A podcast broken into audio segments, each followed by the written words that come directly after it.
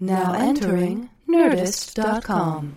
Here we go. Last live Nerdist Writers panels of the year are coming up in October and November. October 8th in New York as part of New York Comic Con from 3 p.m. to 4 p.m. Join me and special surprise guests. We're going to do something a little bit different. Uh, I hope you can join us for that. Los Angeles, October 15th at CBS Radford Studio. Uh, with CBS Studio all star showrunners, including Rob Doherty of Elementary, Aileen Brosh McKenna of Crazy Ex Girlfriend, Craig Sweeney of Limitless, and our old pal Jennie Snyder Urman, the showrunner of Jane the Virgin. This should be a really fun time. It's hosted at CBS, but you can get tickets. They're really cheap, only $5. Uh, hope you can join us on October 15th. If not, Los Angeles, October 18th at Meltdown, celebrating Hulu's new show Casual with director Jason Reitman, uh, who of course directed Juno, Young Adult, some other films. Uh, our old friend Liz Tigelaar, the creator of Life Unexpected, uh, and all the folks behind Casual will also be screening episodes you have never seen before. Uh, so join us on the 18th for that, Los Angeles. And finally, Boston, November 14th at Brookline Booksmith with Joe Hill. This was rescheduled from last month. Uh, we're finally going to do this. Uh, Joe is a terrific writer and a great guy. It should be a fun conversation, uh, and that benefits 826 Boston. All the others benefit 826 LA. Hope you can join us. For details, go to writerspanel.tumblr.com. Writerspanel.tumblr.com. That's where I'll put all of the information as well as more information and other stuff. It's the Nerdist Writers Panel, and it's hosted by Ben Blacker, where he gets a bunch of writers and he asks them lots of questions. And it's starting now, so this will be the end of the theme. My name is Ben Blacker. I'm the creator and moderator of the Nerdist Writers Panel. I'm also a television writer myself, having written for Supernatural, Supah Ninjas, uh, DreamWorks, Puss in Boots, and currently FX's new series Cassius and Clay. Follow me on Twitter at Ben Blacker and let me know who you'd like to see on this show. I'm always looking for new ideas for guests, and you can always find out about live Nerdist Writers panels. Go to writerspanel.tumblr.com. As ever, if you enjoy the show, please leave a review on iTunes, and thanks for listening. Uh, starting right here with uh, Kit, please introduce yourself on the microphone and tell us why uh, some things you have worked on that these people might know from, and what you're working on currently. My name is Kit Boss. That is my real name. Uh, my credits include King of the Hill. Uh, uh, Yeah, let's stretch hold it your out. applause, Stretch it out. please. Uh, Louis C.K.'s other show. The HBO show? Yeah, We are going to talk the show about he that. had to do before he could Yeah. do. I didn't know you worked on that. That's very Uh, interesting. yeah, um, Bob's Burgers, and uh, my current show that I work on is iZombie. Terrific. Thank you, Kit. Noelle, Um, I've uh, worked on. please introduce yourself. Oh, I'm sorry. I'm In full. Noelle Valdivia, and I've worked on um, Awake and. A very lonely person back there. Uh, and That was Kyle Killen. actually, it was my sister. Um, and Smash, and Masters of Sex, and Manhattan, and Marco Polo. It's a good resume. It's solid. Have you seen Narcos? Are they hiring? David. Uh, my name is Damon Lindelof, and uh, I've worked on uh, Wasteland, Nash Bridges, Crossing Jordan, and uh, Cowboys and Aliens. Good choice. Good choice. Chris. Uh, God, thank you for using those credits so I don't have to follow. Uh, my name is Chris Dingess. Uh, currently, I'm uh, writing for Marvel's Agent Carter and uh, comic for Skybound Manifest Destiny, which is available for purchase in Meltdown.com. That is a great book. I totally forgot you were Oh, writing that. thank you. I really like it. And Will you tell people the premise because it's a great idea? Uh, it's uh, the the journal that you had to read in junior high was a lie, and they were actually fighting monsters and Lewis doing Clark. horrible, horrible things. it's um, it's really fun. Check it out. Thanks. And before that, I worked on Reaper, Being Human, Ed, and a couple other things. Yeah. Let's um let's kick it off by talking to you um, a little bit about Agent Carter. It's always interesting to me to hear about you know the writers who are telling the stories in these much larger universes. Right. Um, and and Damon, you can probably speak to this a little bit as far as the Star Trek stuff as well. Uh, but you know. Is it different from other rooms you've been in?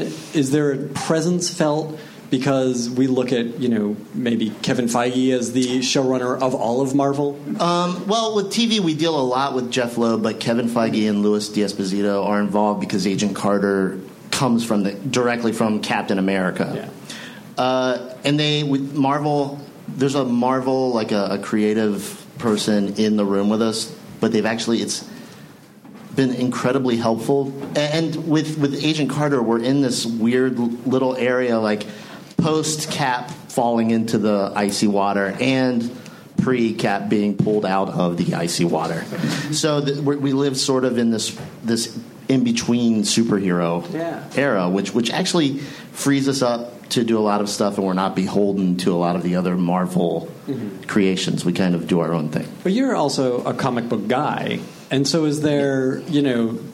Is there stuff you want to bring in but can't, or it's not the time for it, or is there a conversation like that? Um, well, last season we were we were they every once in a while they give us a toy to play with. Really? Like we did sort of of, of a spin maybe on the Black Widow uh, the Black Widow program, Right. and. Uh, we get to they give us tiny little things to use and maybe tie into she, Agents of Shield or the movies.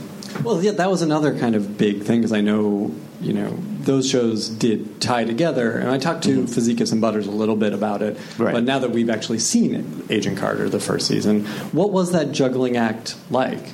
Because there were some pretty strong story ties there. Uh, it was. uh, I, I feel like we had the easier part because we're in the past, and then Agents of Shield had to work harder to kind of tie that sort of stuff in. And um, Jeff Loeb is really the conduit, uh, and, and Megan Bradner, who works with Jeff, they're sort of the conduit between the shows. And we, Agents of Shield, did their thing, we did our thing, and they sort of found the threads of of sort of like I guess like the brainwashing technique and all of that stuff that we introduced in ours and by the time their villain is is sort of gone over our villain's notes from the 40s and uses it in Agents of Shield. Yeah, that's neat. Yeah. Um, all right, let's move on. Uh, Damon, a similar question. You've worked on some of these big franchise, mostly in movies. Um, in movies, I imagine there's a whole lot of interference from whoever owns these things.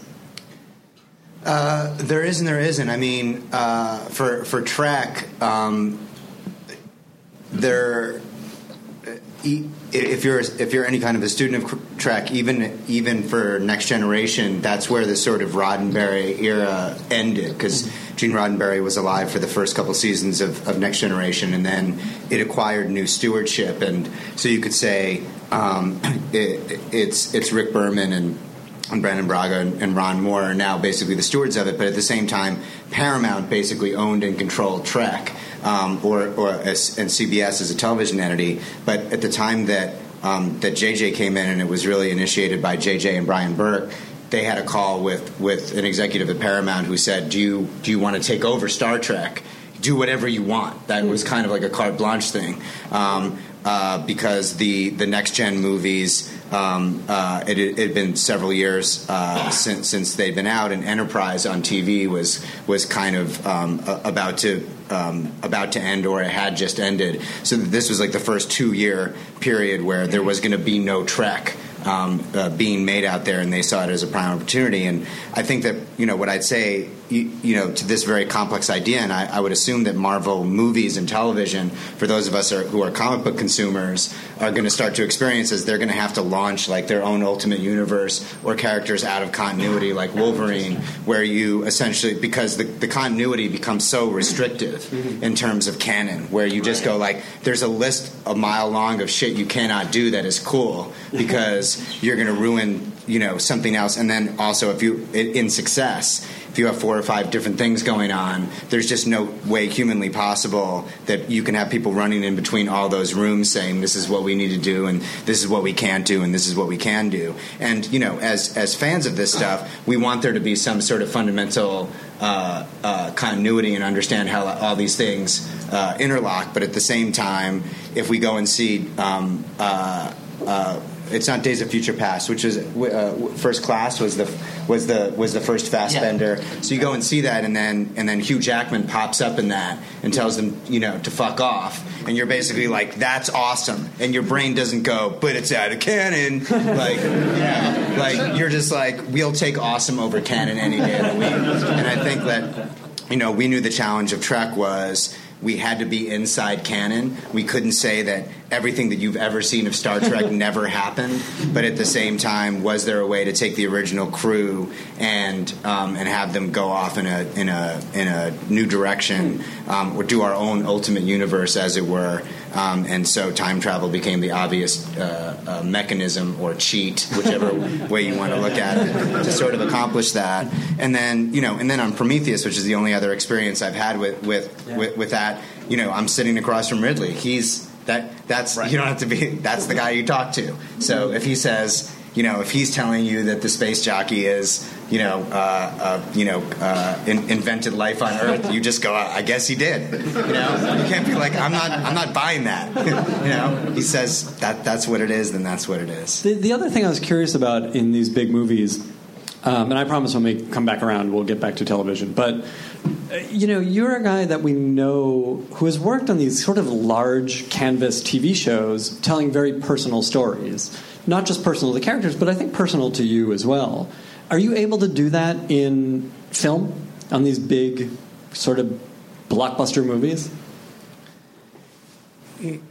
Probably not. I mean, I think that the ambition is different, and I and I also feel that I haven't. You know, there there there there probably is a formula to a successful movie, but I don't know what it is yet. I mean, I know what I like and what I respond to, and I do feel that you know the big um, the big tentpole movies do have some sort of grain of of personality to them, where you go and see them and you say, you know, I I feel like um, Back to the Future works because uh, Zemeckis has a real nostalgia for the year 1955. In addition to all the great things that are happening in it and all the great comedy, um, there is something kind of personal, and that's what makes it work. So you have to kind of lock into the thing that you know. Uh, movies should be fun to watch. So I think if you go and see Jurassic World, you know, um, uh, Colin obviously has this great love and affection for the original Jurassic Park, and it comes out in that movie, and you can feel it. But you go and see that movie, and you're not like he's also not saying I'm going to make a grand statement about genetic, you know, tampering. Mm-hmm. like mm-hmm. so you have to, you know, more than anything else, I think for certain kinds of as you say big canvas movies, your first job is to basically make them wildly entertaining, Sure. you know, and then and then and then the other part is um, if you can if you try not to be too preachy, you know, I mean, make it personal uh, to you. Obviously, you should you shouldn't tell any story that doesn't feel like it's your story in some way. But um, Well, let me uh, let me dig a little deeper on that for a second. On say Prometheus, Uh-huh. what did you latch onto in the bones of that, or you know, in the history of loving the Alien movies, to tell that story? I, uh, that's a great question, and I think the real honest answer is that.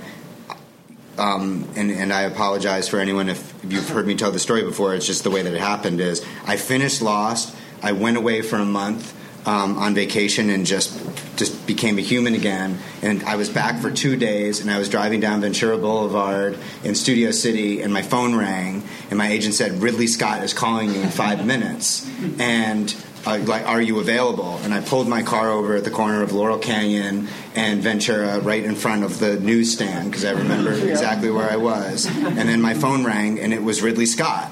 And so that's why I did Prometheus. That's a good reason. It's not like you know, like I'm. Uh, I, I think like everything sort of followed, and I and I think he sent me a script that Jon Spaihts had already written, and I think there were a lot of things in there that were working great, and that Ridley was very passionate about, and he was at the time engaged in you know um, a dispute like uh, with with Fox about what the movie wanted to be and what the rating of the movie was going to be, and so they you know I think that John was doing good work for them, but we've all been in scenarios where writer changes are made, and the same reason uh, uh, uh, I'm, I'm told in the world of sports, which I hear is very popular, that, that, that pitching changes are made, where it's like you pitch you pitch seven and three quarters great innings, but this guy's a lefty, you know, and we need we, we're going to bring out a lefty now, and so they they brought me in for a very specific reason, and then that was the next seven or eight months of my life was getting to sit across a table uh, from Ridley Scott, who I worshipped and adored, um, and helped execute that that movie with him. So, um, but in terms of personal, yeah, I mean the mystery elements were really Ridley was saying I want to unapologetically present um, my uh, my uh, my scientific uh, my sci-fi explanation for how life began on the planet. Um, and uh, and then I want to end the movie in a very cool and ambiguous way that could lead to a s- sequel that would not be Alien. So it kind of goes off in its own. And I was like, oh, that's an interesting way of looking at a prequel, which is it takes place before the original movie, but then it launches characters in a direction that's parallel to. It's a lot like you know, kind of Agent Carter, which is like you know, Captain America ended, and then there's uh, the second, then there's Winter Soldier, but this this is a sequel to the prequel that's that's following a different character. We know what happens to Agent Carter, Right. You know, no spoiler alert. We watched her die allegedly, you know, like you know, but you can still be involved in her adventure. So I thought that that was pretty cool too, and that's why why I took the gig. These are, these are great reasons to do it. Uh, And money. Work, also a great reason. Lots and lots of money. But work that's fun Yes. absolutely counts. Like that's that's a good reason to get into anything. Um, Noelle, hi. Hi. You've worked on some heavy stuff, Yes. like big kind of award-winning and really high-quality material. Yes. Were you able, as a, a writer on staff, where this, these are not your shows, to put yourself into these shows? Um, I think very much. It's uh, it was interesting listening to them talk about that because there's no more restrictive canon to be dealing with than real life. It's absolutely uh, terrifying, and just because of lawsuits, like Virginia Masters was still alive when Masters of Sex started. Um, no one from Marco Polo was still alive, so that was good. Allegedly. Um, but yes, and it's uh, very much like the question you just asked about telling personal stories at the same time as being very entertaining. Um, we'll never know what happened in the conversations, like between the scientists at Los Alamos, outside of the scientific stuff that was recorded, but. Each show has, you know, a theme that comes from the real life stuff, like Masters of Sex. Um, that sex is actually a very scientific thing and like the physicality of it is very by the book but you can't account for the emotional stuff and that's actually what the show makes the meal of in addition to having the science as the background and manhattan manages to talk about kind of the moral quandary of wanting to do what's right and not really knowing what your priorities should be and who to put first and you know country versus personal life and obligations versus you know pleasure and happiness and so i think that that's probably where uh, it becomes less cerebral, cerebral and more relatable for everyone. And yeah, I think you very much end up putting yourself in that. Um, Are there, is there stuff? And again, I want to uh, dig in a little bit on this. Is, are there episodes, whether they have your name on them or not, or scenes even, where you can say that absolutely came from me, or that was that emotion was true to me? Um, yeah, there's I- there's one episode of one show I won't say which, but I very much modeled a character after uh, my ex's new girlfriend, but it was a male character. Uh, but every time I see it, I'm just like I get like a small frisson of just like fuck you. very, very, and no, like very few people even know that because I didn't pitch it that way. Like you know who sucks? Let's make, let's go to town on her. Well, what did that allow you? What did that allow you to do? Vent. Sure. No, it was actually a, it was a, a much more interesting um, idea of just like uh, someone who hasn't questioned their career very much. Um, but I, I don't know. It, was- it allowed me to take something that I've uh, thought about a lot and apply it to. You develop an affection for these characters you're writing about, like even the bad ones, and it actually allowed me to be very judicious because I. Uh, I was able to ascribe it to a character that I like very, very much. Yeah, I would imagine it makes for a much more real character for you. Um, I suppose so. Um, yes. I mean, in, in the same way that any of us will, you know, maybe choose an actor to write, and you know that actor is not necessarily going to play that part, but it grounds that that character in a way. I mean, I think to some extent, a lot of writing comes like I've always had a very vivid fantasy life. And I think uh, sometimes when I'm writing, I think everyone's me, and I'm like, what would be the awesomest thing to do and say in that situation? And that makes everything very personal, but then it's sort of that's just the launching point, and it grows and fleshes out from there and becomes its own thing. And that's where the room is great, having someone who's like, uh, all of your characters sound alike, like you. Have you had that feedback? Uh, I get that. I've had that feedback on my original stuff, not Okay. actually on my stuff for uh, work. So, what do you do when you get that feedback? um, I feel I argue with it for two minutes, and then I realize it's absolutely correct, and then I beat myself up for two more minutes, and then I start to fix it. Then you give someone an accent. exactly. totally works. Change the gender totally works. uh, Kit, how is iZombie going? You're a comedy guy. I was. You are. Uh, and you are thrown into this room, which I know they were specifically looking for some comedy people. Yeah. Uh, are there. Boy, were they surprised. so so was tell, really me, funny tell me about that interview it. experience. You mean getting thrown? Into a drama room. Uh, well, and a dra- it's procedural room, too. Yeah. And Rob Thomas, you know, co-created Party Down, Mm-hmm. which is a very funny show. And he and Diane, you know, have a have a real uh, humor to their voice. So it, it wasn't a huge stretch. It was. I mean, it's it's interesting making the transition. The the uh, you know, I'd been in some rooms where the people in the rooms and the lengths that they would go to to make other people in the room laugh were insane. Bob's Burgers and King of the Hill being the two examples. And the biggest change to me was that the type of humor, not to grossly generalize, but based on the two dramas, dramedies that I've worked on, it's like comedy writers were much more willing to do a bit, to assume a persona and just drill it into the ground over days and weeks. and drama writers on a dramedy are much more kind of clever, funny, and into verbal humor and uh, not so into the long con or you know pretending that someone's just died or pretending that they have a feud with someone that is non-existent. Uh, so you know throwing water in someone's face that doesn't really deserve it.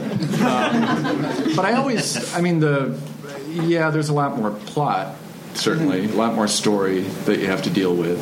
Um, How did you find grappling with that? And had you written hour longs of your own? Well, that was how I transitioned into it. Was that I I wrote a pilot uh, when I was still at Bob's Burgers, and it was based on a uh, because I was a journalist before I became uh, a writer, a TV writer. I think I've always been drawn to you know reportage and true stories.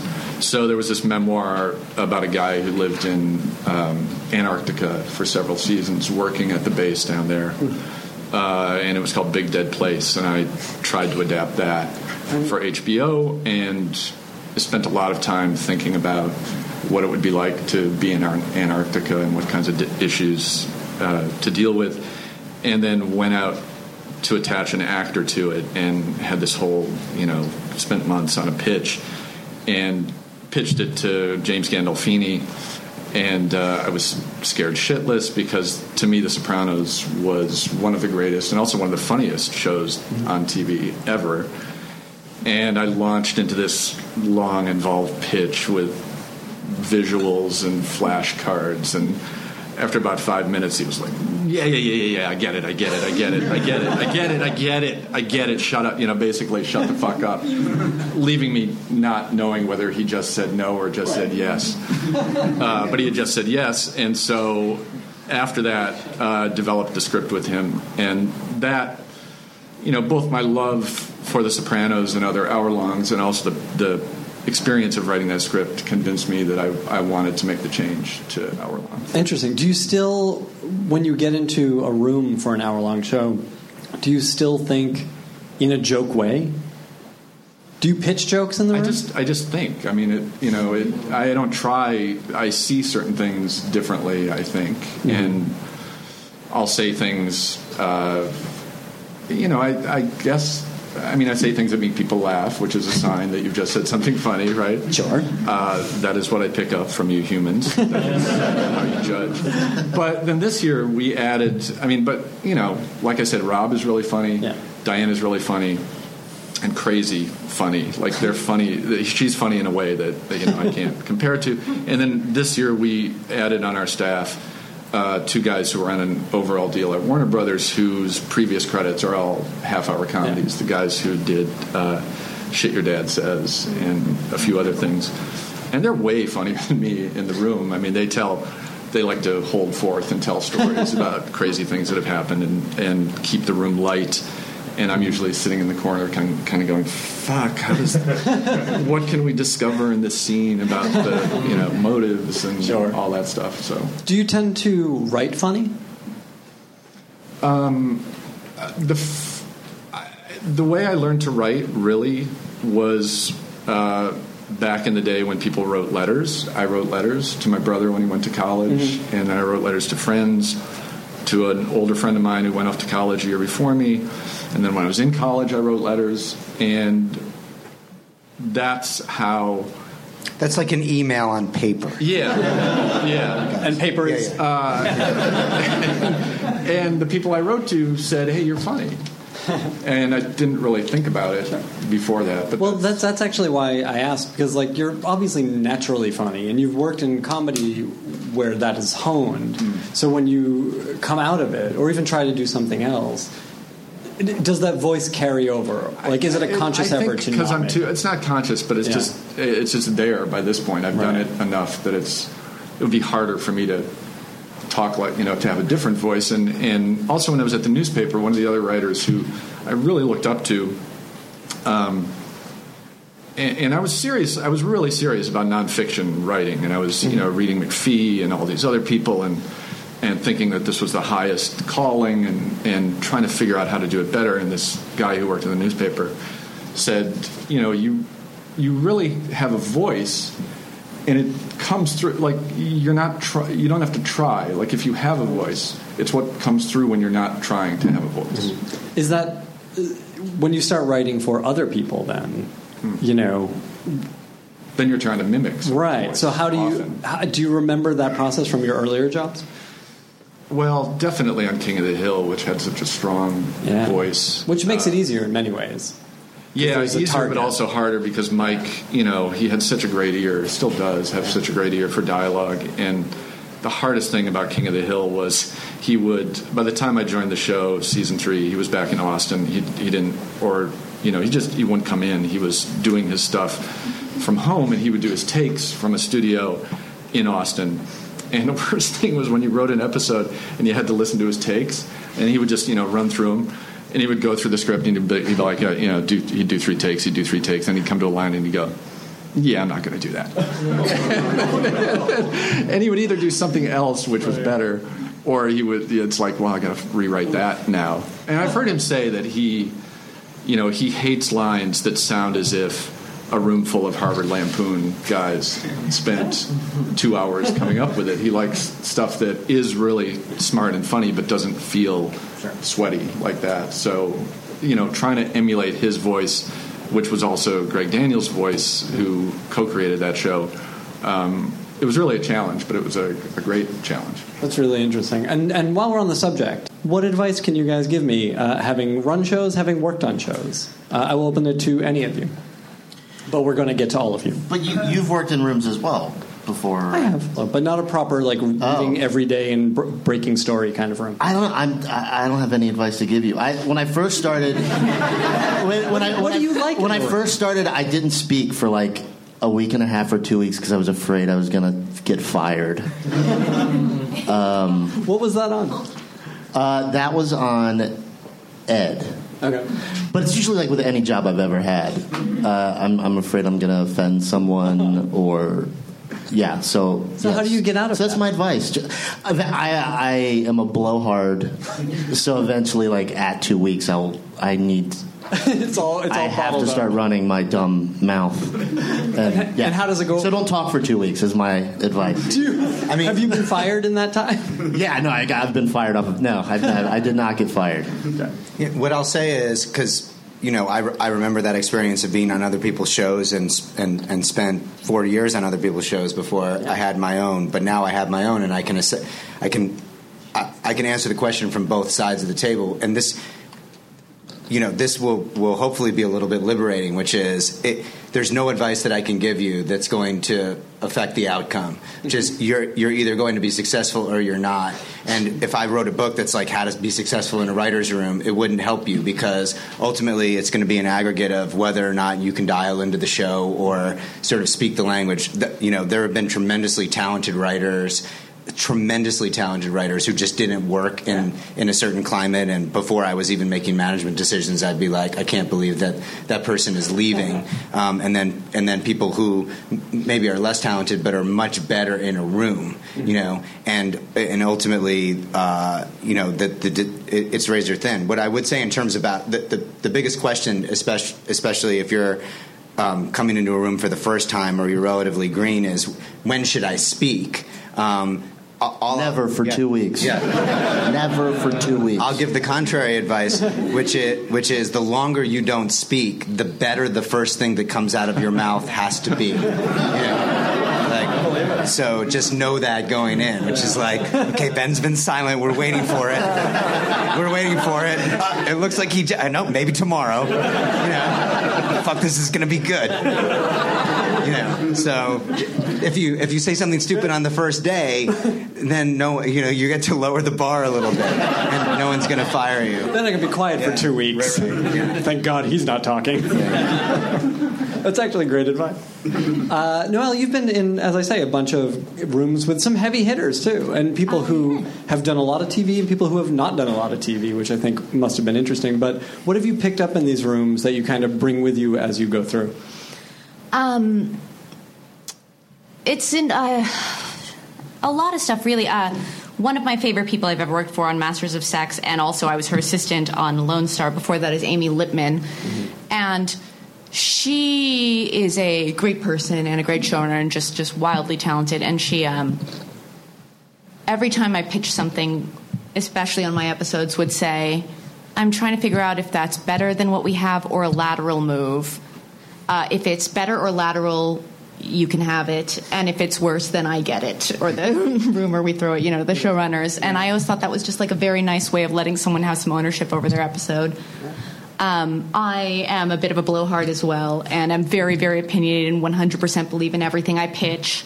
and then if someone hates it, uh, if I'm crazy about it, I'll pitch it one more time, and then when it becomes apparent that they really, really, really hate it, I'll pitch again. I just am constant, like I'm able to believe in anything profoundly for a minute and a half, and. Uh, I don't know. I'm a huge fan also of complimenting other people's ideas. When somebody else has a great idea, I love to scream, "Oh, that's awesome! We have to do that."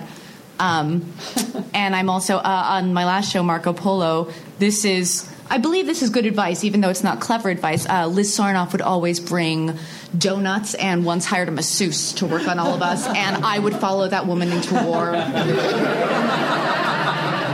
Yeah, showrunners listening, you can make a lot of friends. You can build an army. yeah it's, it's uh yeah so i don't know there's also i'm a big believer in getting to know everybody a bit outside of the room and becoming comfortable because if not i'm a bit nervous especially you know when you're not upper level i get very nervous so that's how i That- become that's all- comfortable enough to repitch terrible ideas That's all good stuff. Uh, Kit, uh, you know, you've been in these animation rooms, which is where I'm headed. So I'm curious to know. And again, uh, tell us about the Bob's Burgers room. Uh, I, in my head, it's like the Simpsons room, where it's Imagine- 25 people, Imagine a bunker. just the funniest people No, competing for uh, jokes. do you mean like? Yeah, it's a fair. Animated shows generally have large staffs because, uh, unlike other shows, you often follow your episode through and doing some of the production. So you're out of the room sometimes working on an edit or recording a pickup for somebody. Um, so they're big staffs. Uh, you often break up into smaller rooms to you know break stories or punch or fix how, that. How big was that room when you were in it?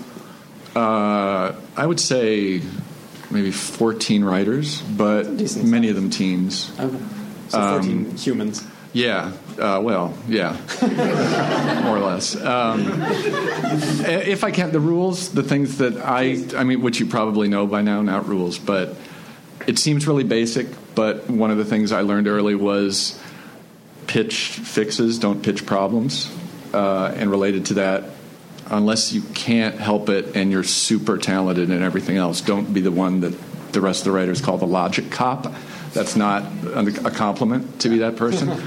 Um, also, when uh, often in a room you're going over a story and, and someone will be pitching it and say, oh, and there, there was this great joke or there was this great idea or this great line.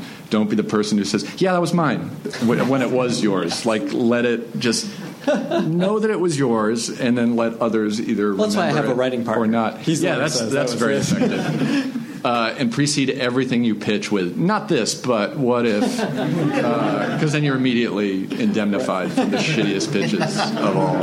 That's actually that's all great practical stuff that I think we probably don't hear enough on these panels. But yeah, I've, I think any of us who have been in any room have encountered all Yeah. those. Um, I want to ask you guys also because I think you've all worked on shows that are starting up. Um, what that is like, whether it's your show or not your show, and if it's not your show, what is your role in starting to build that show? I, I guess we're talking about. I've only gotten. I've only joined staffs that were in their first year, um, because I've never wanted to be the person. And if you're lucky enough to get on a show that goes more than one year, there's always that one person who comes in with great pitches that you go, "We tried that last year, and the showrunner hated it, so don't." I never want to be that guy, so I like being first in, and. Uh, I, I think the most important thing you can do is come in with as many pitches. Just come in with as many ideas as you can and be married to none of them. Because whoever created that show really, they might not even know it, but they do have a sense of where they want that show to go, I feel. And uh, if you can help them get there, that's great. But if not, that's fine too, I guess. Yeah, no, that's great. But yeah, coming in with the ideas. Yeah, is- is guns blazing. Yeah. Uh, Damon, But don't talk for two weeks. Don't Sure, no. do that. blazing, but tell those two ideas for two weeks. Uh, Damon, I would imagine the second season of Leftovers, in many ways, felt like uh, starting over. You know, you guys told a very complete story in that first season. How was the second season approached? Um, I, I think that the larger issue um, uh, for the second season of the show, which, which is, I'm, I'm sure this has happened before in television, but I'm I'm not immediately aware of what it is. Is that there there was source material for the first season and then nothing. So so we um, and Tom Perrotta uh, is not just an executive producer on the show in name only. He's very involved in the creative and was there a lot over the course of the first season and has been there a lot over the course of the second season. So he created this thing. He wrote a novel that was supposed to be a novel. Like it wasn't going to be you know the first book in a series of books. It's not um, Harry Potter and the Sorcerer's Stone or um, or, or Game of Thrones, um, it's, it was over. And so when when he and I first met and started talking about the pilot, I think that our thinking was always like the book, the novel was going to be the first season of the show because his ending for the novel felt like a season finale in many ways, and we were going to. Uh, we were going to enhance it and create character relationships and, and and world build so that we could justify doing ten hours of it without hopefully it feeling like it was filler. But but beyond that point, we didn't really have a plan for what a second season was going to be, which was very liberating for me because when you work on a serialized mythological show like you know um, uh, I could Pick one out of a hat. you know, um, you you have to constantly be as you're building the track, saying like, what's 50 miles up up the road, and are we going to go into a mountain? And if we are, we better start s- send out the demolitions team to blow up a tunnel through that mountain, or things aren't going to go well. Season three, but um, the uh, the um, the overall uh, for the leftovers, it was like, oh, we're, we're much more comfortable taking it one season at a time. So between the first and second seasons, we're like, if you were to write another novel that that where all we were really married to was it takes place in the same uh, world where two percent of the world's population mysteriously vanished, like go. What would that be? Should we just follow the same people that we were with in the first season, and it's just more of them? And um, should we just now be in an entirely new place with new people? Like, um, uh, could, could we get away with that? Um, we are both huge fans of The Wire. We started talking about the second season of The Wire, which um, for me on a binge, you know, when I when I visited The Wire, I watched. Uh, I, I didn't. I, I wasn't watching it while it was on the air. Um, uh, I was just completely and totally amazed by the second season of The Wire, and only after the fact were people were like, "You like the second season of The Wire?" It's like, do you understand the boldness of what they did there? Like the idea that they said the second season is going to be about these guys at the dock, and you know the people who you really loved the most in the first season, with the exception of probably Stringer, are all going to be background players. Like they might not even be in episodes at all, and if they are, they're they're in one or two scenes. I thought that that was amazing, and it was David Simon basically throwing the gauntlet down and saying this story is not about um, just one thing. It's about the city of Baltimore, and the city of Baltimore is about the American experience, and um, and and I thought that that was awesome. So it was like, if we could do anything, what will we do? And let's make no apologies for what the first season of the show was. I, you know, I mean, it. I, I feel like to completely and totally throw it all out would have been to say that didn't work. I think that a lot of things about the first season worked incredibly well, um, and some things not so well. That's what the, first season of television is. Is you know, you go back and you watch the the first six episodes of Seinfeld, and it's kind of amazing, like what what it is. But you can actually see the DNA of everything that it was going to become. And this isn't to say we, we, we should all aspire to be writing Seinfeld, but The Simpsons even, you know, like. Um, uh, not just the way that the characters looked, but the way that the comedy worked, and you could see it starting uh, to become itself. So Tom and I and uh, and we convened a, um, a great writers' room. Um, spent a lot of time in the room on the leftovers. I love the room; it's my favorite part of the job. Um, my least favorite part of the job happens outside the room, but I love, you know, um, being with uh, the other writers. And although I am the you know the showrunner, the more I feel like the boss, the less fun I have. And so our room runs a lot like the movie Twelve Angry Men, you know, where you, we have to we have to reach consensus, um, and if not a unanimous consensus. And um, and, and and as painful as that is. Um, you know, juror number eight, like, uh, will hold out and we'll all gang up on them. And in order to convince them, we have to make the story better. Um, and I and I and I love it when it happens that way. And thank God for Perrotta, who you know wrote a genre novel in a non-genre way. But if he wasn't there, all sorts of crazy shit would be happening in the leftovers, and I, um, and it would be heavily serialized and densely mythological and and and strange. And um, and I, I like I like restrictions. I think like it's it's it's very useful to walk into walls on occasion and go, oh, this is I feel safe. I know where this is. Absolutely. The parameters help many times. But I, Uh, I, yeah. all this by way of saying, I just, I, if you let. I, if you like the first season of the show, I have every expectation that you'll like the second season. And if you didn't like the first season of the show, I have every expectation that you won't like the second season. that said, the second season is not an apology or a reboot or a radical new direction. It's just an, it's just the same show in a different geographical location, which I think is really interesting. It was interesting to us. Well, and I was, was going to follow up on that. So we know you guys moved to Texas for the second season. Um, was that and this story, without getting into the specifics, because I know like it's premiering soon.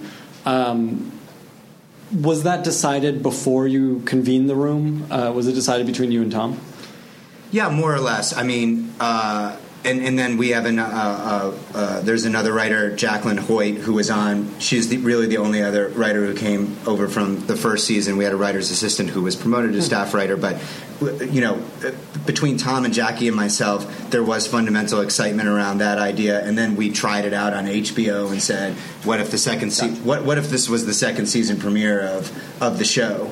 Um, would that be exciting to you? Because this is the direction. Because we tried, uh, we you know, um, that's what our gut told us was the right way to go. But we started from a place of second season of the show kind of picks up three or four months later or a minute later after the first season of the show and it's going to be more of the same it's going to you know which is by the way not a bad thing is like i'll you know friday night lights i will watch more of the same and then you know and then when it became easto and you're like holy shit but it's same same show Yeah. i mean um, but uh, should we do that in this case? Should there even be a second season of the show? I'm a firm believer in like if you're not passionate about telling the story, then just kind of stop telling the story and say.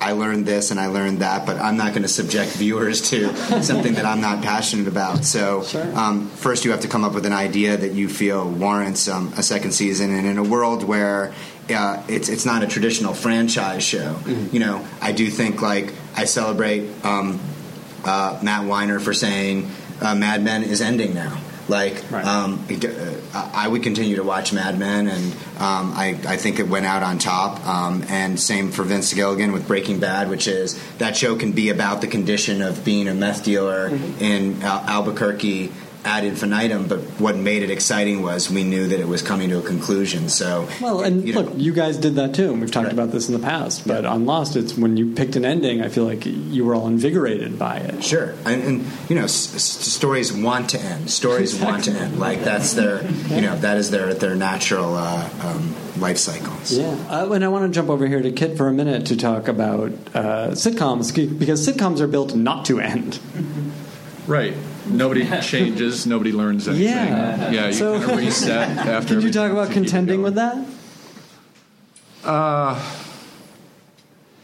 Well, I guess I, I didn't. Since I started there, I didn't really know the other world of sort of longer arc stories. I didn't have something to compare it to, um, and I didn't stay. I tend to like cut and run when a show starts to. I, I just you know I can't sit still that much. I worked eight seasons, which was crazy on King of the Hill, and that was a show, uh, the only show that I've worked on where I joined a show that was in progress, and I joined as a fan. I like loved the show, and then started to work on it and started to hate it because I worked on it and realized that you know I thought I thought it was just harder for me to find it funny as a casual viewer because it was the thing that I was trying to make funnier and funnier. Um, that was a harder process for me. Like I, shows always get better. Actually, maybe it's because I leave that they get better, but it always seems like they're better once I leave. Like Bob's, Bob's was so much funnier when I didn't have to go in and work there every day, and I could just enjoy it as Well, a you fan. have that distance from it. Yeah, I'm sure yeah. it goes a long way. But I mean, the other thing, I mean, just keeping a show going. If you have rich characters and writers, uh, I think it really helps if your writers have time to have a life and be experiencing things and discovering new things out in their own lives. Have you seen both? Have you been in rooms that where you get both sides of that? Uh, I've been pretty lucky. I haven't worked on the classic Dawn Patrol kind of show where everybody goes home, you know, where you just know you're going to eat dinner every single night. But I've I've worked on shows that have their share of late nights, and I always admired a show like Everybody Loves Raymond, which I think was, you know, it's one of my favorite shows ever. And those guys always went home for dinner Yeah. because the guy who created it said you have to have a life, you have to be doing what the show's outside the about. Show. Yeah. Go get material. Yeah, but it is you know the fear of oh I'm repeating myself or I'm I'm doing something that some other show has done, which I hate that Mm-hmm. feeling. And some writers, I think I, I think there are some cultures on a show where it's like oh yeah it worked on that other show. Let's do a version of that. For me, I'd rather try to come up with something you know that you haven't seen before. That to me is the burden. Yeah, yeah, yeah. Um, and that and that happens in the room, right? Like that happens when you Yeah. get good brains together. Yeah, you can and, come up and, with something. Yeah, and when you kind of have an accepted, you sort of have an agreement, like your jury, your Twelve Angry Men, the sort of unspoken agreement that you know uh, if if we've seen something before, are we going to call that out and call bullshit on it, or are we going to, or are we going to try to f- find a way to spin it slightly, you know, under the theory that there are no new ideas or no new characters or whatever. Um, but yeah, it's kind of a uh, by mutual consent that you do that. I imagine on King of the Hill, I mean, you were there for eight years. How long did the show go? 11, 12 years, something like that? You know, it went like ten, and then it went down for a season, then it came back. I think I think maybe it did twelve or thirteen. But generating new ideas for a show like that, you know, it had to be that thing of, well, that we did that in season three. So how do we find a new? I mean, yeah, sort of like. the but you had a phase. really, I mean, for for a comedy, it had a large cast Yeah. of characters that you could draw on, and really eccentric characters, and a sort of, you know, suburban, small town kind of perspective that could find small ideas and make them larger or large enough for the King of the Hill world. Mm-hmm. So that helped. I, I imagine it also helped um, that it's not such a It wasn't such a joke-driven show. It was No, more, I mean to me, really oddly enough, I always thought of it as a fan as one of the realest shows on TV, even though it was a cartoon. Yeah. And even the even the style of animation, the style, the the character drawings that Mike Judge did were the kind that most animators hated because they were too plain and too simple and too stiff. But I I thought that was great. I thought that was one of the best things about the show. It was. We've talked about the show in the past um, with Greg and other people. Just Yeah. like the tone too is could only be done animated because it was too real to be done live action. Yeah, well, yeah, and there was a comfort with long silences Yeah. and awkward moments that I think uh, somehow were easier to pull off with animation for sure. Certainly not stuff you do with a studio audience on a show. You don't you don't go for. You know, it's like three laughs a page. You don't go like, let's go three pages without a laugh this time, guys. That'll be fun for the studio audience. Um, all right, I want to come back in a minute, but Noelle, I do want to touch on being there for the first year of a show, or even the first few months of a show, which can be a very difficult learning process, not just for the staff, but for the showrunner. You know, you've been in those rooms. What were some of the challenges that were faced, and what were some of the things that were realized that made things easier going forward? Do you remember? Um, well, I do feel like all the rooms I've gone into, somebody's come in with, you know, they make you, when you're pitching, do the series documents and like the series Bibles and stuff. So everyone's always come in with a really strong idea. Then you realize something in the second episode doesn't work, and then the rest of it is just like kindling. There's no reason to have done all of that, uh, to some extent, anyway. Um, or you realize what happens in like the eighth episode should probably happen in the second episode. Um, but uh, I think the hardest thing has been to touch on a bit what uh, Damon talked about is sort of limitations. When this got like I've gone on a couple of second season shows and it's amazing. It's like oh everyone loves the actors and they all know each other's names and it's just like eating dinner at your best friend's house or something. It's great. Um, on a first season, like there's this neurological study with architecture students where if they're if a they hook them all up to electrodes and we're like draw the most beautiful house you can and uh, nothing was really generated and then they gave them limitations draw the most beautiful house you can with like two chimneys and two round windows and a red door. And it's actually like by virtue of limitations that people are able to become more creative and to find ways around the limitations and stuff. And to some extent i think it's the same with everything. Like you know when you go to the cheesecake factory and the menu is like 40 pages long and you're like i can't pick from this. This is insane. Um, so yeah by season two hopefully you know what you're trying to achieve and stuff. Um, another thing i've had actually recently is um, these straight to order series now that go straight to 13 episodes and i think the showrunner's always like oh man this is awesome. I get to skip over that whole thing and then but when you do a pilot you get many months to cast it and hire a crew and do everything and put it all together and then you start shooting. So they're doing that at the same time as running especially in cable what's now like a 20 week room. Yeah. And so they barely ever get to be in the room and it's uh, it's something of a flawed system and also like they inevitably start shooting when you're almost done writing so you don't even know what the actors look like so i think there's a lot of rewriting that has to happen after that and so uh, that's a drag Have you seen anyone contend with that successfully? Really make it work? i'm trying to think uh, i've actually only been on one show like Yeah, that that's true. Um, and and there were uh, it was was messy. Manhattan, and it wasn't messy. It was just a lot of work. It was just so much work, and um, yeah, I, I don't know. I think that there's a flaw in that system, but yeah, that has been my experience. Very interesting. Um, all right, I want to make sure we have plenty of time for your questions. Do you guys have questions? Yes? All right, here's what I want you to do. I'm going to ask them another question. That might take a little bit of time. Uh, but yeah, if you have questions, start lining up. Meanwhile, I want to ask you guys about uh, pitching. Uh, have you all pitched original material or takes on material? You've all been a part of that? What is your pitching style? How do you do it? What are you comfortable with? What has proven successful for you? Etc. Anyone who wants to jump in.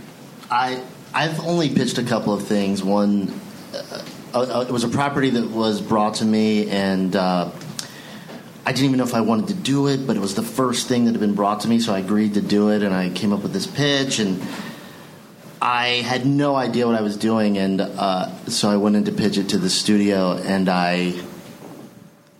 I, it was like an out of body experience. I felt like I was a person and my head was a car and my eyes were the windshields and i watched a piece of spit fly out of my mouth and go by the executive as i was pitching it and, but I pitched it, and I, I went through, and, I, and I, I went in. I was like, I don't know, I don't want to go in with notes. I just want to wing it and just make it a conversation, which was a terrible idea. take notes, take take things to refer to, and then so there was that pitch, and uh, Wait, let me stop you there for a second. Yeah. Um, it was a terrible idea because did you find yourself not knowing what to say next? No, I just spy, I just spun out of control. It was like a, a runaway train wreck, and uh, like uh, I got a call from my agent a couple hours later. He's like, I don't. They didn't use the term "shit the bed," but it sound, they said you were very nervous, and uh, but they they actually bought it. Uh, someone else I think came in behind me and was like, "Look, that don't worry about the idiot. Here's what's good about it." Uh, the, the, the studio bought it. The network did not. But the thing I did learn from it is uh, you have to do it. So even if your first time is a is a is a colossal failure, do it and push yourself out of there and, and and do something uncomfortable and learn from it. And then the next time I went, the next time I had to pitch something, I was more. I was also more comfortable with the material, and. Um, I knew what I wanted to do with it, and I, I went in and with stuff written and was a lot more calm, and uh, that went well too. Until it didn't go, but Right. Did But you yeah. still keep it conversational in that second time? Or The were second you, time? Or were you on a script like some people do? No, the second time, um, actually, uh, I think it was just I, I responded to the material more, which is the other thing to learn. If if you really don't love the material, don't don't do it unless it's. I mean, you know, obviously, unless the money is really good, right? If you're not passionate about it, don't do it. Uh, But there's also, and and maybe this is the wrong lesson. it's a night for wrong lessons, but maybe it's the wrong lesson to take from that first pitch, which is like a good idea is, you know, indelible. It's if it either checks a box or if they can get excited about just the idea, no matter how bad your pitch was, Yeah. they're going to buy it. Yeah, it was an okay, it was it was a decent idea. So they like they bought the they bought the idea. They didn't necessarily buy Chris Dingess. So, Well, yeah, I guess that's the other at part the end of, of it, the day? right? Yeah, I, I mean, what, what what I'll say is obviously it's very dependent on what you're pitching, and the, and the first and most important thing, other than knowing who you're pitching to, and and it, it, it's it's kind of getting a sense of um, of if if I'm only talking for five minutes, how should I spend those five minutes? And and then if you get through the five minutes, then it can become a conversation. But I think like for me, it's it's it's always an, it's always less is more. You know, the, the the longer you talk, the more likely it is that you're going to say something fucking really stupid and and and turn them off. So, uh, but but ultimately and this is for for for me in terms of the pitches that I respond to, but also when I've had success in pitches versus failure is ultimately like they're really hiring you. Mm-hmm. They're, your take on the material is is is secondary because if a studio is hiring you to develop something, let's let's say you're coming in and and and this is ground zero for an idea that they've never even heard before, and you, I have a movie idea or I have a TV show idea. The the only way that you can get them excited about it is to give them some sense of ownership right out of the gate. You know, so it's sort of like I don't know what it is you guys are trying to do. You know, but this is a, this is what I think would be cool, and if you activate them, then you roll with them. But if they don't have any sense of ownership then you know, like ult- ultimately, an exe- a television executive or a movie executive is going to feel relatively inert if they're not being creative, and if you can activate their creativity somehow, because um, they got to where they're, they they are for. Um, for a variety of reasons, probably because they're smart and talented and political. Maybe they uh, maybe they want to write as well. Maybe they don't want to write, or they have a talent to work with writers. But I think that that's the key. Is you know look at them, read the room, understand, and try to activate them creatively, and then, then you'll do well. If you're not activating them creatively, you're not going to get hired. That's great. Uh, Noelle, what's been your pitching experience?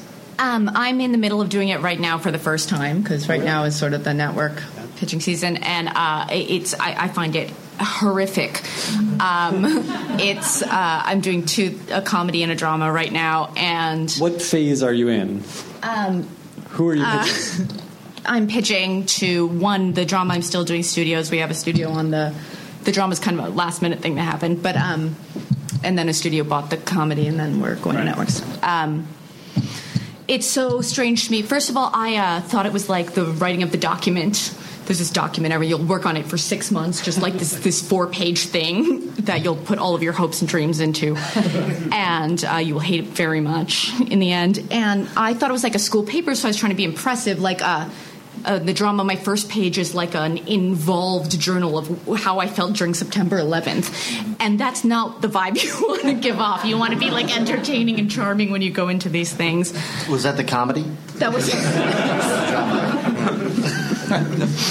um, and it's and basically it's like uh, I hate it because you're thinking this is why I didn't become an actor so I could just quietly write in a corner and then hopefully impress somebody and the artifice involved like you write out this casual script that's like, hey guys, this show means a lot to me because I'm really focused on what it means to be a good person. And um, you get produced, like, I just learned all of this. I never actually knew how TV worked. Uh, you get these producers and they think you're funny and laugh and so then you go to the studio with the producers and they have the producers have to hear it again and they're pretending to laugh because they're sick of these jokes already while you're doing it to the studio and then they all sign off and like it. So then you go to the network with the studio and the producers who are all pretending to laugh about these jokes that you've heard a million times before, and they're all like, "Oh my god, isn't she droll?" And you just feel like the biggest idiot. Um, and it's literally a just like pantomime. You're all putting on just hoping to please these like four people who don't crack a smile for a large part of it. So i, I find it absolutely terrifying. Um, and i really wish i could just write in a corner and turn something in right. and just get money. So how do you how do you rally yourself to get through these pitches?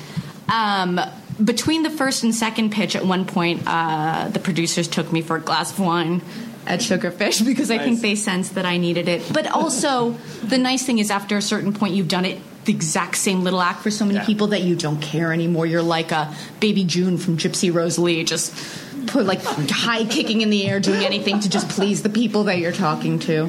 Yeah. So it's great. it's a nightmare. It's a fucking nightmare.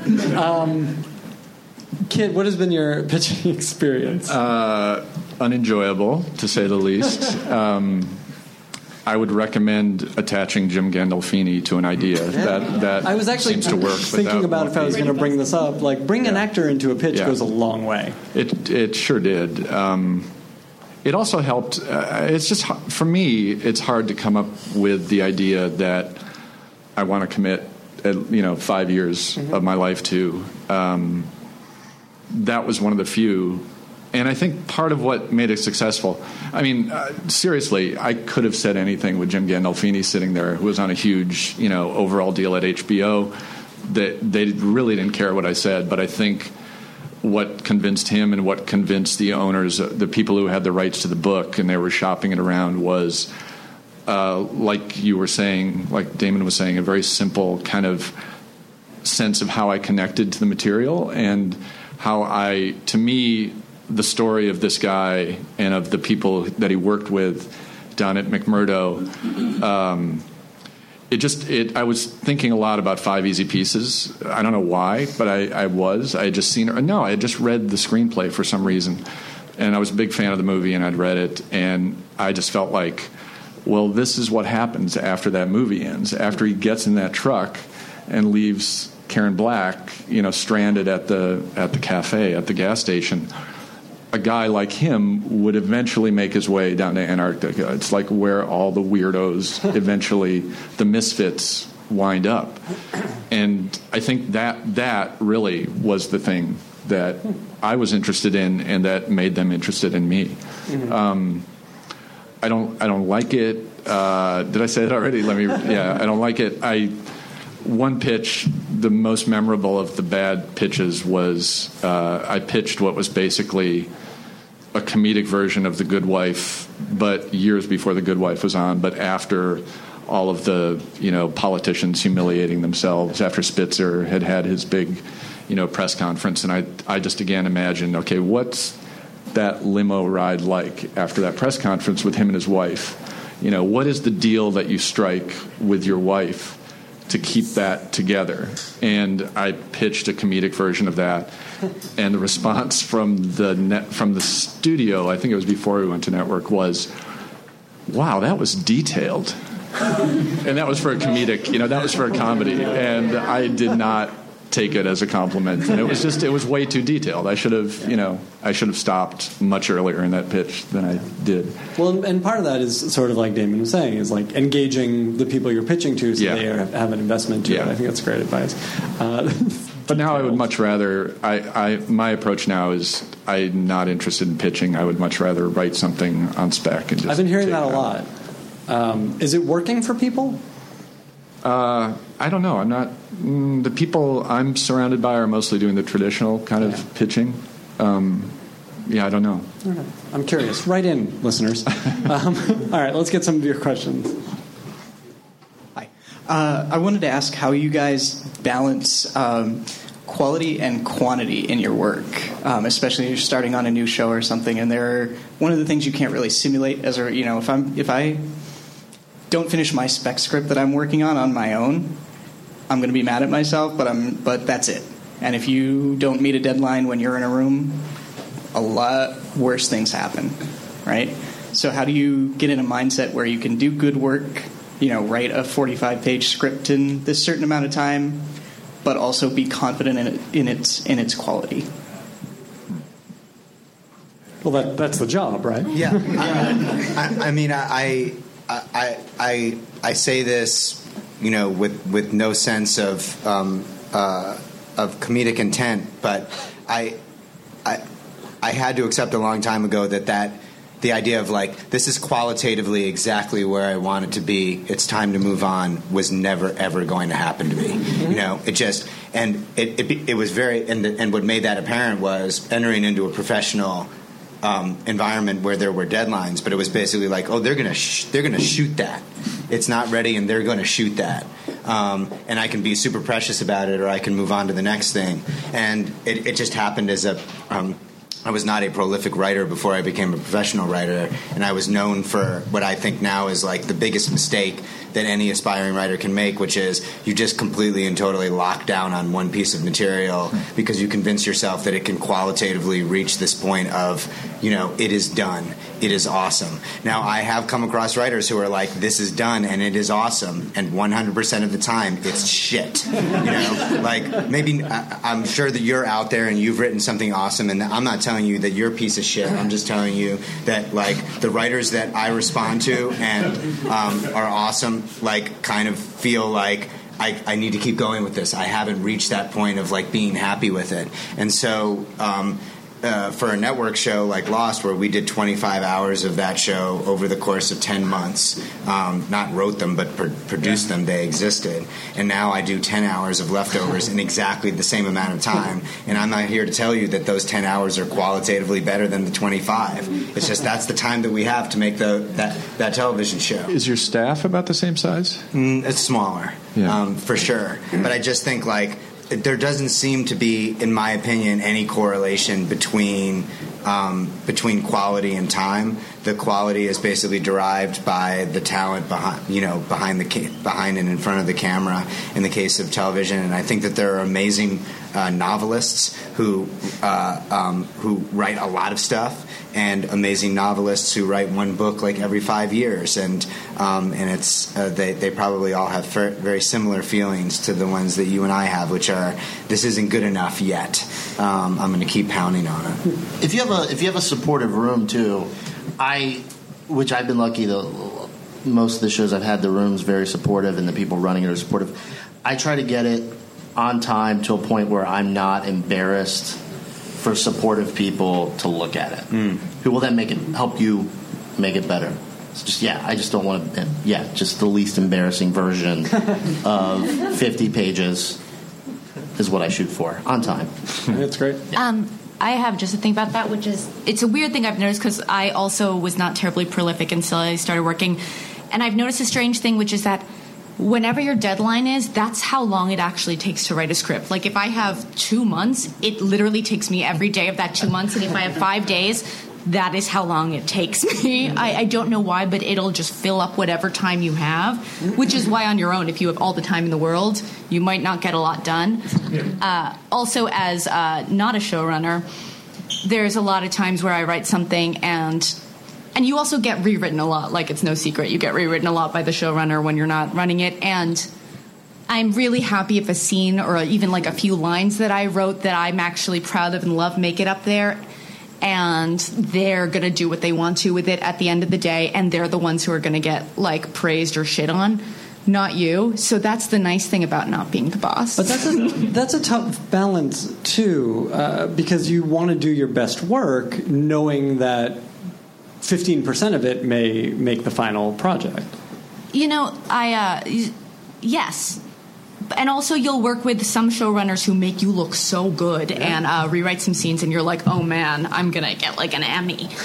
um, and some who you're like, well, how could you do that to me? And I remember one. I've been in both of those situations, and once I fought so hard on something because I'm a little obnoxious, and the showrunner like put his hand on my shoulder and was like, it, "At the end of the day, it's just a matter of opinion, and my opinion wins because I'm the boss." and I was like, "But," and you know, it's true. Absolutely. when you're working on your own pilots and you are uh, working on the future episodes and future seasons, how do you tell what's a good thing to show where the show can go, or how much is too much and that's going to get thrown out later and you're just wasting your time? These guys should talk about that because I don't like to write pilots. So Yeah, in, in putting together that pitch, uh, how much is too much? How much is enough? It's you know it's the classic "Are you making it up as you go along?" question, which is when when peop, when people ask you that question, "Are you making it up as you go along?" They want the answer to be no. Like they want you to have complete and utter confidence in.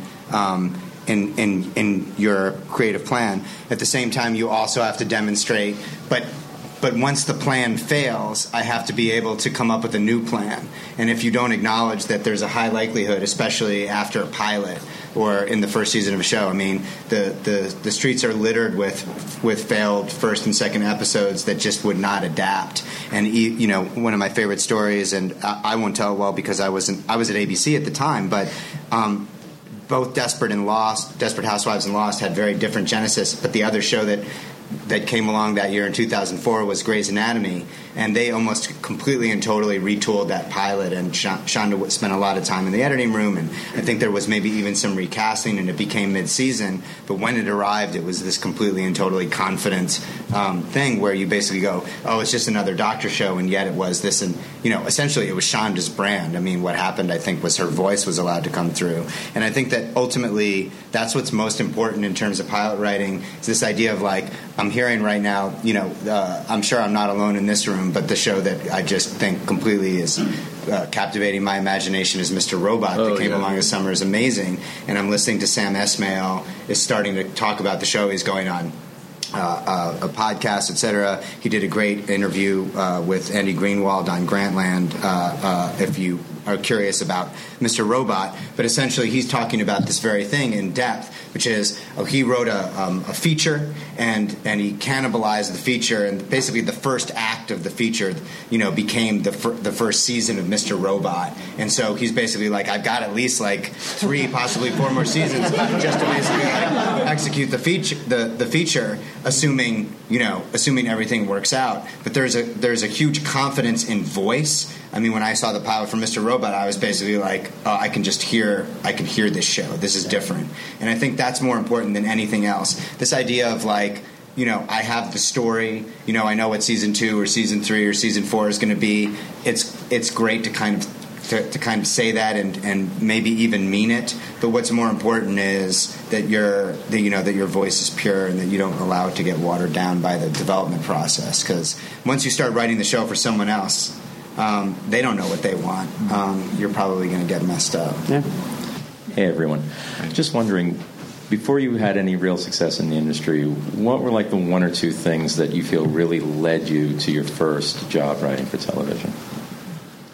I'm going to um, hone this question a little bit um, to ask what is the first thing you got paid to write, and how did that come about? The first thing in television you got paid to write. Yeah. Uh, mine was an episode of Ed after I got staffed. Um, really? Were you staffed off a spec? No, I actually I did twice. I, I, did what everyone used to tell you not to do, and I wrote a spec for the show that I was an assistant on. Mm-hmm. And the first time it was a show called Now and Again, mm-hmm. uh, which was a Glenn Caron show. I wrote a. It was the first thing. It was the first spec I'd ever written, and I wrote that. And uh, if it had gotten picked up, they'd offered me a staff job, and it did not get picked up. So I went to Ed, and I sort of did the same thing. The, the the guys who created Rob Burnett and Jon Beckerman, who created the show, came to me one day because everyone was sort of doing writing an ed spec, all the assistants, and they said, "Are you going to do one and slide it under the door?" And so I did that, and they they staffed me, and I was very lucky. Yeah. Don't apparently you're not supposed to do that. So don't. and yet, almost every story we hear is yeah. That's how it happened. Yeah. Uh, Damon. Yeah, it, it, uh, I was just telling Kit uh, backstage because we, we share a, uh, an attorney, and uh, um, that sounds more salacious than it should. but uh, it's the strongest no. friendship you can have in Los Angeles. It's a, share an attorney. Pass him back and forth, back and forth. Yeah, it's it's exactly the same story, uh, which is I was a writer's assistant on a show, um, and uh, I was in the right place at the right time. Wrote a spec of the show that I was on. What show um, was it? It was called Wasteland. Yeah. It was. Oh, uh, yeah, yeah, it was. Damon tells this whole story. I think the yeah. first time you were on here, it's, yeah. it's actually a great story. But yeah, but it was right place, right time, and then I had the right, you know, and it, I think that the standards were probably much, much less exacting because they just needed anything to shoot, and I had 50 pages and with with properly formatted, you know. And, like and then and then suddenly I was a writer, and um, I'll be forever grateful to Julie Plec and uh, and Kevin for giving me my my break. Noelle, um, I. Uh, similar story. Although I had so many, like there's these people who came here young and started stories. I've had so many jobs. I've temped for like various years at a time in my life. Uh, but I was a writer's assistant. Um, first, I was an agency assistant. Then I was a writer's assistant on like three shows, and then uh, I was the assistant to the showrunner on Awake during the pilot. And uh, because I was the only one in the room, mm-hmm. he just talked to me a lot about stuff and more talked at me than mm-hmm. to me. But I just like gave a lot of feedback and was so intricately involved at that time that I uh, got the staff writer job. And I was a, a, reporter at the Seattle Times, and I got hired to work on a season of Bill Nye the Science Guy, uh, having applied for the job, but um, having previous to that, w- with no, I, I really wasn't angling for it. I wrote a feature story about Bill Nye the Science Guy and the producers of the show said, "We think you kind of get the voice of the show. Would you like to apply? Not would you like a job, but would you like to submit material?" And I and I had material to submit, so I did. Hi, I would like to know what's a mistake that you've made when you were writing and what you learned from it and how it influenced future writing. Very well asked. Thank you. I appreciate it. Oh my God. so many. Um, I can say one problem I constantly have in more in the room than in writing, although also in writing is uh, it takes me like a little longer than most people to let like let things go. I think that it's hard for me to edit myself, and uh, it- yes, so I think uh, walking away from something more easily would be great if I could do that. Have you found a way to do that? I mean, yeah, I just keep telling myself like that. That's how it gets good, um, but it always feels bad. Uh, yes, these can be, you know, challenges not just in the writing process, but you know, in the room, on set, wherever. God, I guess you guys are perfect. No, there's so, there's so many, and I'm trying to think of what's like the least embarrassing. oh no, give us the most embarrassing. Uh, for me, I, a lot of it is uh, hemming and hawing over tiny little things instead of pushing forward and then maybe circling back around and fixing that, uh, which sometimes I, I wish I was a perfectionist. I, I don't think I am. I think it's a weird form of procrastination and uh, and fear of finishing something and it not being good. So it's really sometimes step not stepping back and looking at the big picture. Yeah, I, this is a slightly more meta, less articulate version of, of, of the same thing, which is I think that I, and, and I haven't learned from it because I continue to do it, but I think that the fear of making mistakes can can freeze you up. It's not necessarily writer's block, but I think this sort of idea of like, you know, um, oh my God, you know, I'm I just had an idea, and right on the heels of that idea is excitement because you just have a gut, right? Like you know when you have an idea that excites you. It's right on the heels of that. There's going to be fear. Like excitement and fear, they're they're buds. Like they're, it's very hard to just have pure excitement. Sometimes the more excited about something you are, the more scared you'll be because ultimately we're in a medium where we have to share that idea with someone else. And if their excitement does not match our own, then you start to go, oh, "I'm a fucking idiot," and or that's or that's going to be be a mistake. And I think especially once you start making mistakes uh, professionally, and now we live in a day and age where um, where the audience will tell you that you you made a mistake um, very loudly and repetitively over and over again. Um, you know that you might be less inclined to make more in the future, and you just have to say like anything that's ever been accomplished with any de- degree of specialness. You know, there were just a, a gazillion mistakes made along the way, and um, and you have to try to um, just accept that that's part of the process, and that there is no that nothing great or even decent has ever been made without making a lot of mistakes along the way. And hopefully, what separates the successes from the failures are your ability to say, that was a mistake. I've corrected the mistake, and maybe I haven't learned from it. I mean, that's why I was struggling with answering your question, which is I can't sit here and tell you, like, and now I'm so much better than I was 10 years ago. In many ways, I think maybe I'm worse because once you have any level of success, it becomes about not losing it, and it should be the exact opposite. It, it, it's interesting to hear you say that, considering like the leftovers is a risky show. I feel like n- not just in doing the show itself, but you guys took risk in telling the stories. Uh, so you may be doing better than you think you are. You think it's risky to make the most depressing show on television? That's part of it. Right, yeah. Okay, fair enough. No, but there's, I mean, there's there's reality there, and there's real emotion, and that's that's uh, it's easy to be glib, you know. Maybe no. Uh, Kit, Um, I think the thing that I really do believe on some level, but I keep forgetting it every time I write something, is that if I have X days to write, then really the way it's going to be the best at the end of those X days is to write the first draft as fast and as shitty as possible, or just as fast as possible, and not care. It will be shitty, uh, but to not. It's really hard to write shit when you know what shit looks like and you know you're writing it, and but rewriting writing is rewriting and leaving i keep forgetting you know thinking oh if i spend more time on the first draft maybe i can turn it in maybe it'll be so good that i and it never is so just write it fast Hi. Uh, have any of you gone out and purposely done anything kind of nutty or crazy with the intent of finding new source material for your writing?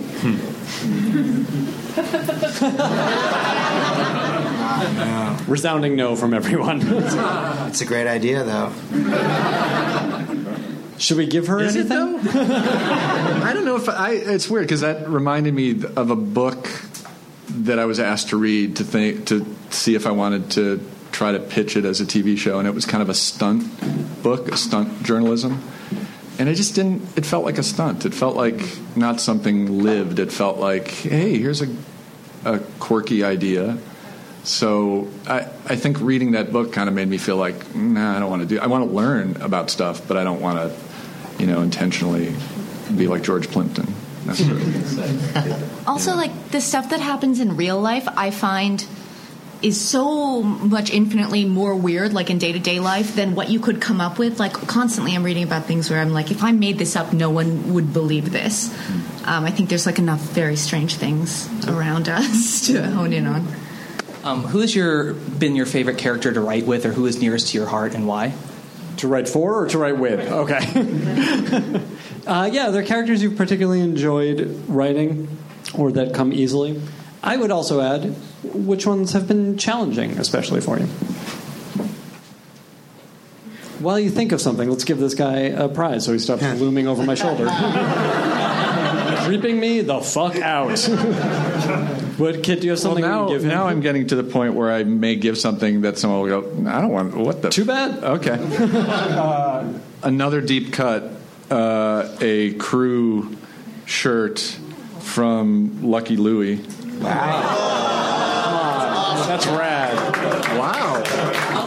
Where were you when the show that. was on, assholes? Okay. None of you watched it. Now you're like, oh, what great swag you had. That's really great. You're. They're more they're more swag fans than the show. Um, what was the question? Oh, about characters you loved or uh, did not love writing.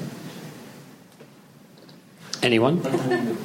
It, it's such a tough question. I mean, it it it is it is the equivalent of the you know um, uh, who's your favorite kid um, uh, question if you if you have multiple uh, children. So I, I think at any one time it it it shifts constantly. For for me, um, you know, specifically on Lost, I think that uh, Jack was always the hardest character to write for because he's the hero, um, and trying to make him uh, uh, interesting uh, or give him a specific voice. Uh, very often, he was in service of other characters in the scene, um, allowing them to kind of play whatever. Uh, w- whatever they were playing. So if Jack and Locke are in a scene, you're like Locke is going to be saying all the interesting, cool shit because that guy was in a wheelchair. And just and just look at Jack. Oh, shut up, Jack.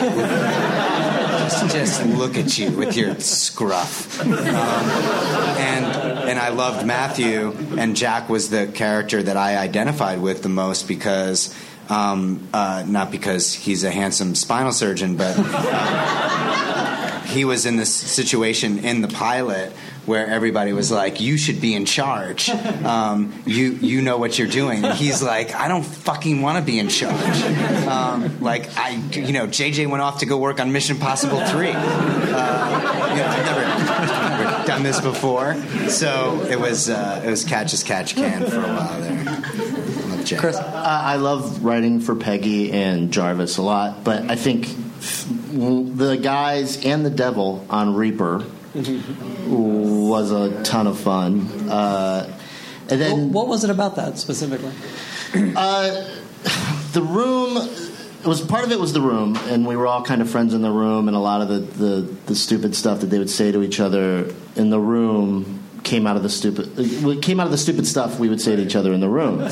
And there was even like at one point the, the there was the the sexual harassment seminar came to Reaper, and they played a scene from Desperate Housewives that one of the writers on Reaper had written, but it was about an interaction where I created a toxic work situation when we worked together on Ed, and it and and while this poor HR rep was there, it brought our our fight back up. It was about eating a donut out of the toilet, which I I raised the money to dare him to do, and then he refused to do it. And so we started arguing again in the in the, the HR meeting. But but but the care like that sort of stuff that like that was the guys in Reaper. Right. So it was a lot of fun. It was very easy. And then um, as far as challenging uh, the the the um, there was a show called Bedford Diaries that we did on the WB. It was a one year thing, and we the W. I think I think it, it was created by Julie Martin and Tom Fontana, and I think Tom thinks it's the show that killed the WB. Uh, but that was a weird show for me. It was about college kids. And it was a weird show for me because I had started as I was writing, started to realize I'm so I realized I was not that young anymore. In a weird way, I, I felt I started to feel a weird sense of being removed from college age, but it was still a lot of fun. Uh, Noelle and Kit, do you guys have um, characters you've loved writing? Um, I agree. There's too many, but uh, in in historical fiction, we like on Manhattan, we had to write for characters who would explain how fission works to each other, despite the fact that none of us knew what we were talking about. uh, so the fact that you would have to read books about physics in order to write dialogue was pretty punishing. Uh, I'm. I love when you get a character that you can get a laugh with a word or a look or a sound. So Tina Belcher on Bob's Burgers uh, is pretty great. Who you know just have her say butts while looking at a boy's butt, um, or Bobby Hill or Dale Dale Gribble on King of the Hill was pretty awesome too for the same reason. Correct answers. Um, all right. we, we'll end as we always do by asking what you guys are watching on television these days. Oh my god! We'll I come have down no- the line. I, oh, I'm in love with uh, Kimmy Schmidt on Netflix. That show, uh, yeah, I love that show, and uh, yeah, that's kind of what we're binging on right now. And um, I loved Mr. Robot as well. It's it's funny asking this question now as opposed to God, I think four or five years ago when we first started doing these, where now people are just watching one show because you'd watch the whole show at once, whereas before it was like, well, I'm watching this and this and this and this over a week. Now one week is spent watching Kimmy Schmidt. Catastrophe on Right. Amazon also. God damn it! Have you guys Watch seen it this if you show? Rob Delaney. It is It's the best. so funny. It's uh, Rob terrible. Delaney and Sharon Horgan uh, created it. And it's about an American guy who knocks up an Irish girl in England, and then they try to make a go of it. It's fantastic. Uh, Damon. Yeah, I've uh, I've already Mr. Roboted, and uh, um, uh, uh, we are um, six episodes into Kimmy Schmidt, and uh, uh, just binged finally Silicon Valley, um, which is uh, amazing. And uh, that's all that leaps to mind right now. I'm looking forward to kind of catching up on everything else. We we finish uh, shooting the finale of season two uh, in two weeks, and then I just move into a post modality. So I, hopefully we'll have a bit of a life back. We'll send you a list. Oh, and uh, Rick and Morty. That is my. Uh, that is my. Um, it is the the the the forty two year old man's lament is in bed with the iPad angled away from the wife, brightness turned all the way down, headphones on, trying to restrain laughter. Rick and Morty. Oh, and Review is the other one. Yeah. Uh, unbel- if you guys are not watching Review, I can't just. I I will tell you nothing about the show other than it is not what you think it is, and it is getting better with every single episode. It's amazing. Where is it? It's on Comedy Central, um, and they just they're I think about halfway through their second season now. I think Andy Daly's Yeah, Andy but Daly. it's impossible to describe the premise of the show. You you have to just watch one, but you will be rewarded, and it's heav- it's heavily serialized and must be watched in order. Um, really good. L- listen to Damon, you guys. Oh yeah, you must. No. Um, I I watch like six hours of TV a night, so I've seen all of those things uh, very recently, and I'm perpetually watching Mad Men and Sopranos uh, constantly. Um, and I've been really into uh, difficult people lately, which is weird because I don't think it's necessarily like the best TV show, but I love them both so much. They make me incredibly happy. Um, and I've been watching a lot of Australian series lately. What do they have? They have so much stuff. I've just run out of like everything else because I watch so much TV. Uh, but they have uh, Please Like Me and Puberty Blues, two shows my friend Erica turned me onto. Um, Is that Erica? Uh, oh, excellent. Uh, and Puberty Blues is it's so great. It's like a coming of age tale about two like 15 year old girls in the 70s in Australia in a small surfing town, and it, it's excellent. Where it's can glacial. we where can we get these? On Hulu. Okay. And the Okay. other one you have to buy on iTunes. Please like me. But very fun. Cool. Thank you. Uh, Mr. Robot also blew my mind. I thought it was great. Uh, Drunk History keeps making me laugh. Really funny. And I keep proselytizing for getting on on HBO, uh, the hospital Oh, yeah, yeah. show about That's the right. gerontology. Is it ward. done? Is that show done? Yeah. Okay. I, So belie- uh, I believe them it all. is. I believe Yeah. it is. But it's really funny and really dark. Yeah, everyone keeps talking about that. I have to check it out. Thank you so much. Yep. Good answers, you guys. Please give a round of applause to all of our panelists. Thank you guys for being here. Thanks to everyone here at Meltdown, to 826LA. Now leaving Nerdist.com.